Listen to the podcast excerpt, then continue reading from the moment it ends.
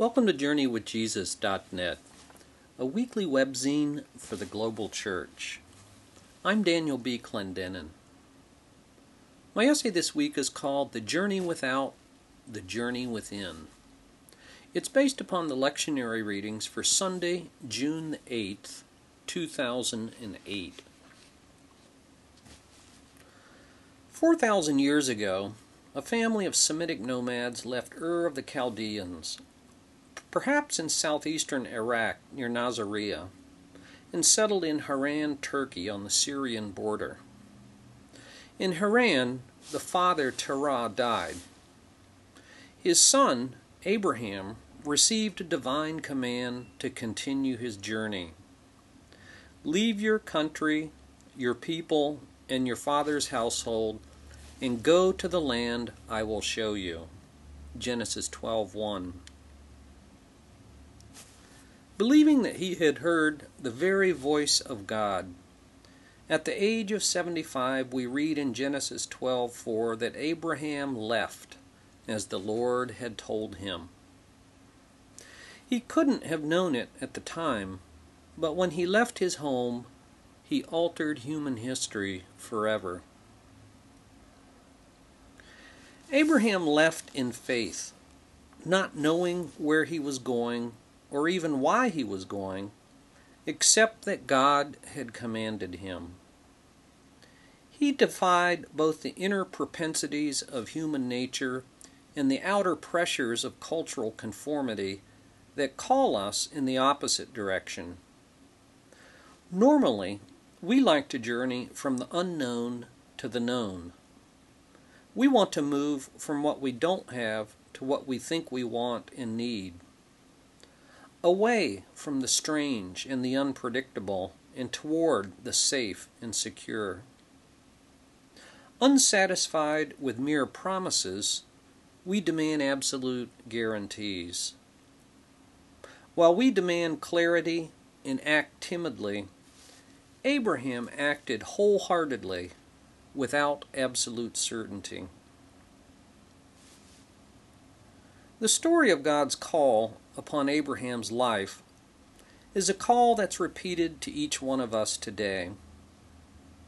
This Abrahamic call from God subverts conventional wisdom, and so it can feel counterintuitive. It's a call to move beyond three deeply human and unusually powerful fears fear of the unknown that we can't control, ignorance, fear of others who are different from us, inclusion, and fear of powerlessness in the face of impossibilities, impotence.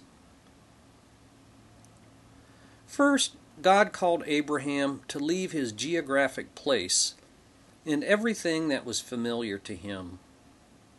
Leave your country, your people, and your father's household, and go to the land I will show you. So Abraham gathered his family and possessions, left Haran, and set out for the land of Canaan. This story, though, is about more than a change of geography. For the longest and hardest journey is not the journey without, but the journey within. However daunting and strange Abraham found the geography of ancient Canaan, it paled in comparison to the geography of his human heart.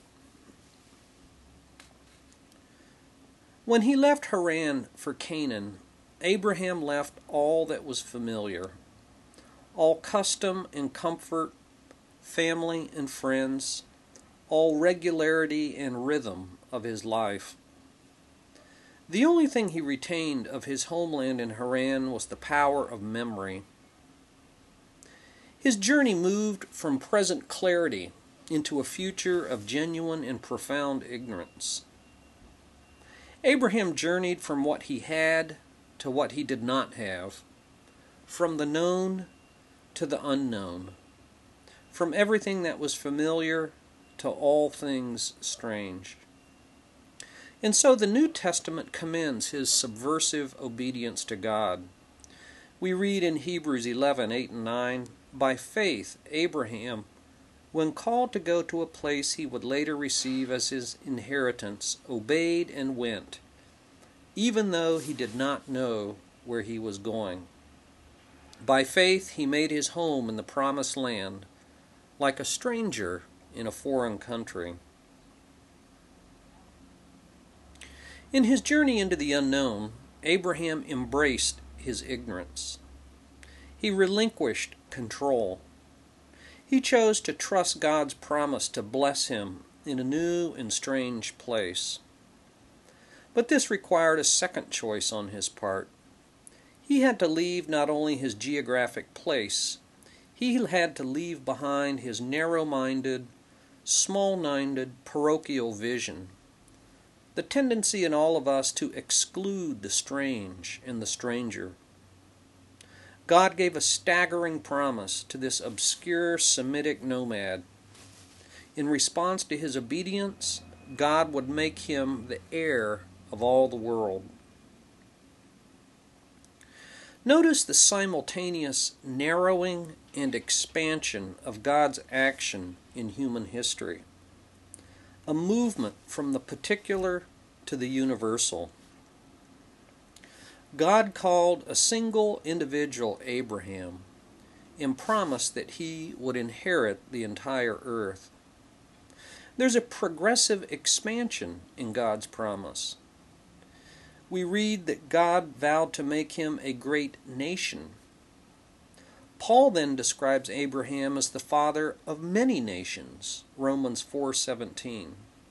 Then Genesis expands it even further saying that all peoples on earth will be blessed through Abraham, Genesis 12:3. Once again, the New Testament commentary elucidates this Old Testament story.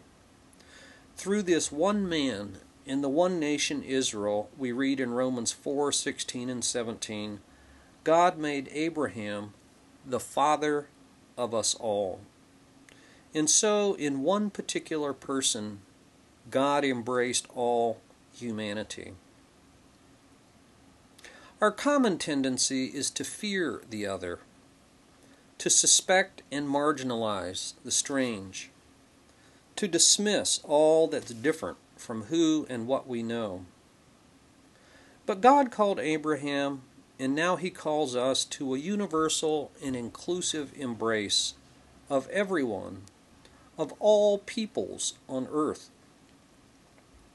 In Romans 3:29, Paul asked a provocative rhetorical question: Is God the God of Jews only?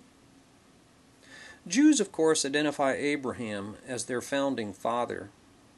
And in Matthew chapter 1, verse 1, Christians trace the lineage of Jesus back to Abraham. And Muslims revere him as a friend of God, a father of the prophets, and an ancestor of Mohammed. In his singular journey, then, Abraham instigated blessings to the entire world. There was one problem about God's promise to bless the entire world through a single individual. Abraham and his wife Sarah were both about 75 years old. They didn't have our knowledge of the biology of human reproduction, but they knew that they were beyond their childbearing years.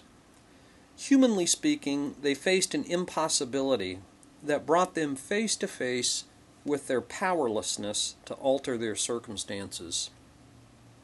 Biologically speaking, barren Sarah and impotent Abraham, we read in Hebrews 11:12, were as good as dead.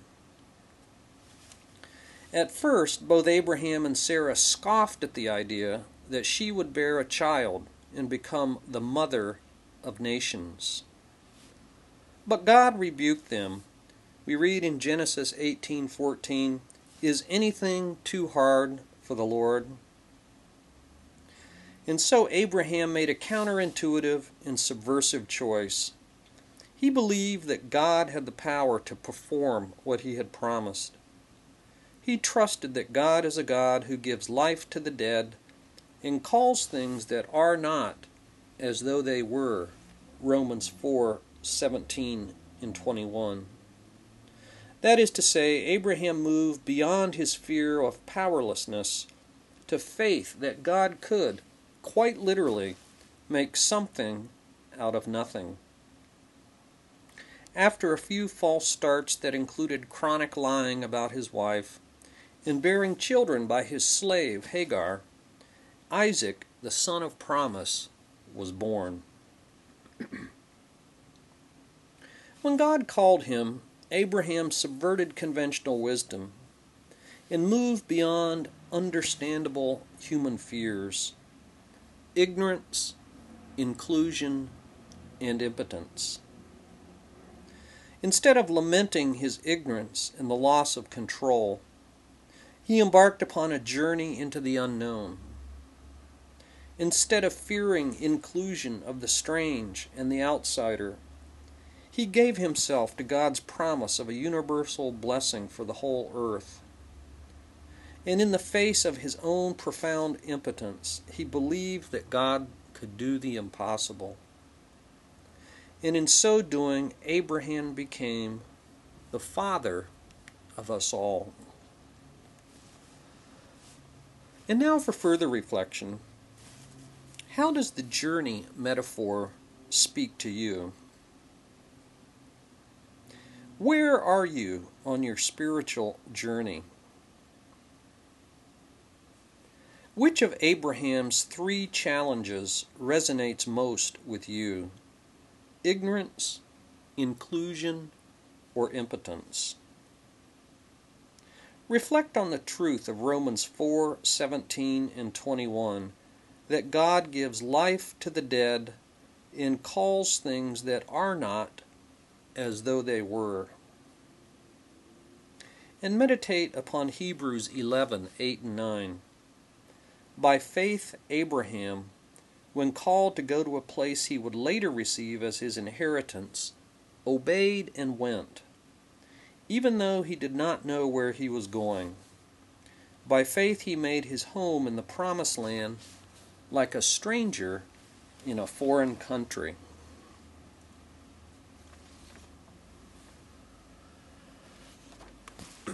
For books this week, I review a book called The Elephant and the Dragon The Rise of India and China and What It Means for All of Us.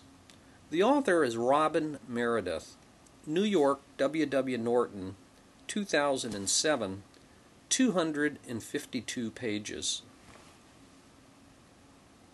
A Starbucks at the Great Wall of China.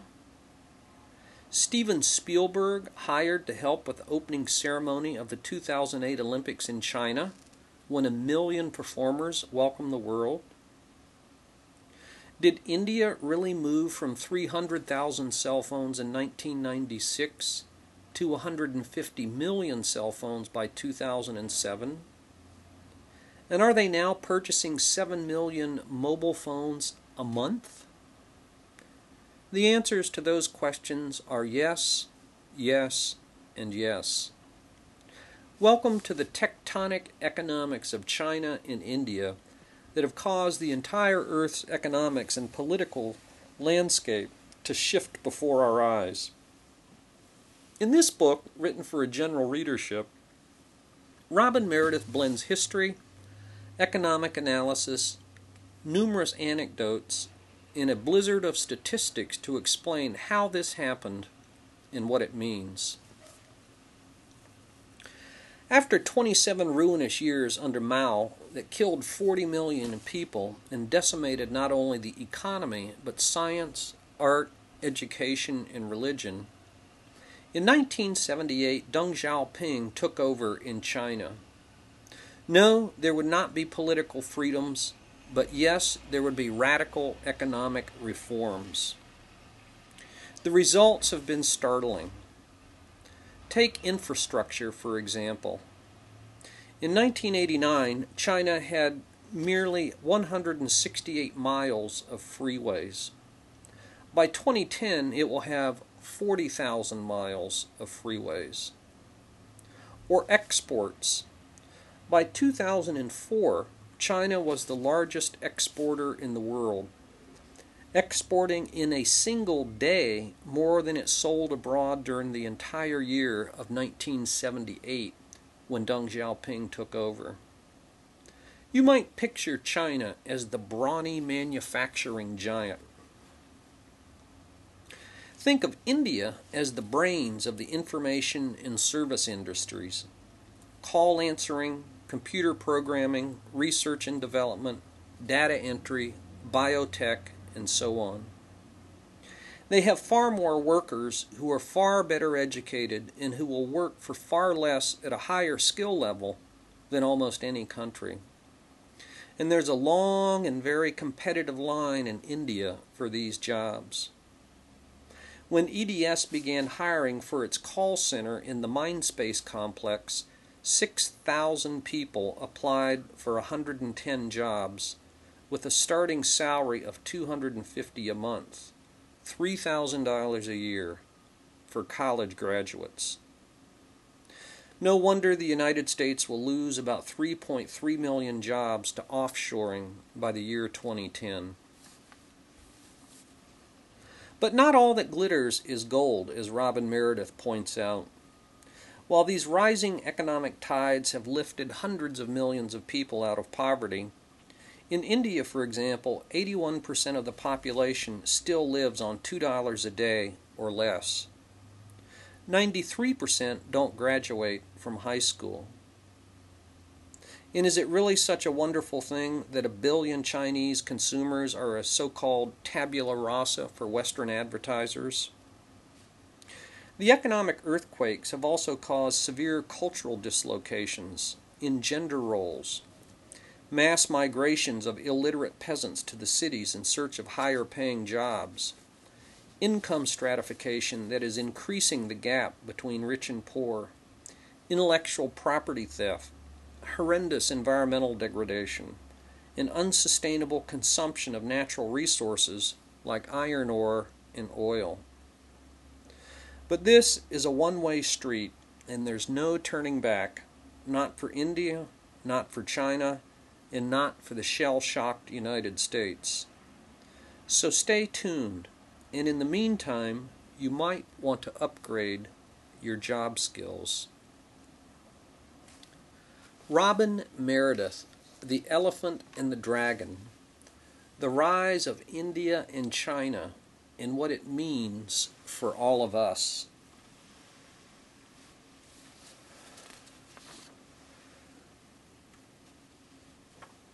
For film this week, I review a documentary called For the Bible Tells Me So from the year 2007. Don't watch this documentary film if you expect anything like a balanced treatment of homosexuality and Christianity. It's aggressively polemical. It incorporates all the worst examples of Christian hate and extremism It omits any treatment of gay extremists like you might see in San Francisco's Gay Pride Parade. And in several instances, it presents experts without identifying them as aggressively pro gay. But there is, in fact, a good reason to watch this film because it presents the personal stories of five families, without exception, all of whom are deeply Christian and it shows how they dealt with the news that their kids are gay. Two of the families are what we might call famous. Chrissy Gephardt is the daughter of two time presidential candidate and the Missouri Congressman Dick Gephardt, and Gene Robinson became the first openly gay bishop in the Episcopal Church. Then there's Jake, who comes from the suburbs of Minneapolis Tonya, who's an African American woman who grew up on a dirt road in North Carolina before going to Yale. And then Anna was from Arkansas. These families run the Christian gamut United Church of Christ, African American, Lutheran, Catholic, and fundamentalist. And they respond to their child's coming out in different ways. It's a shame that the filmmakers resorted to predictable polemic. Instead of trusting the power of these deeply moving stories.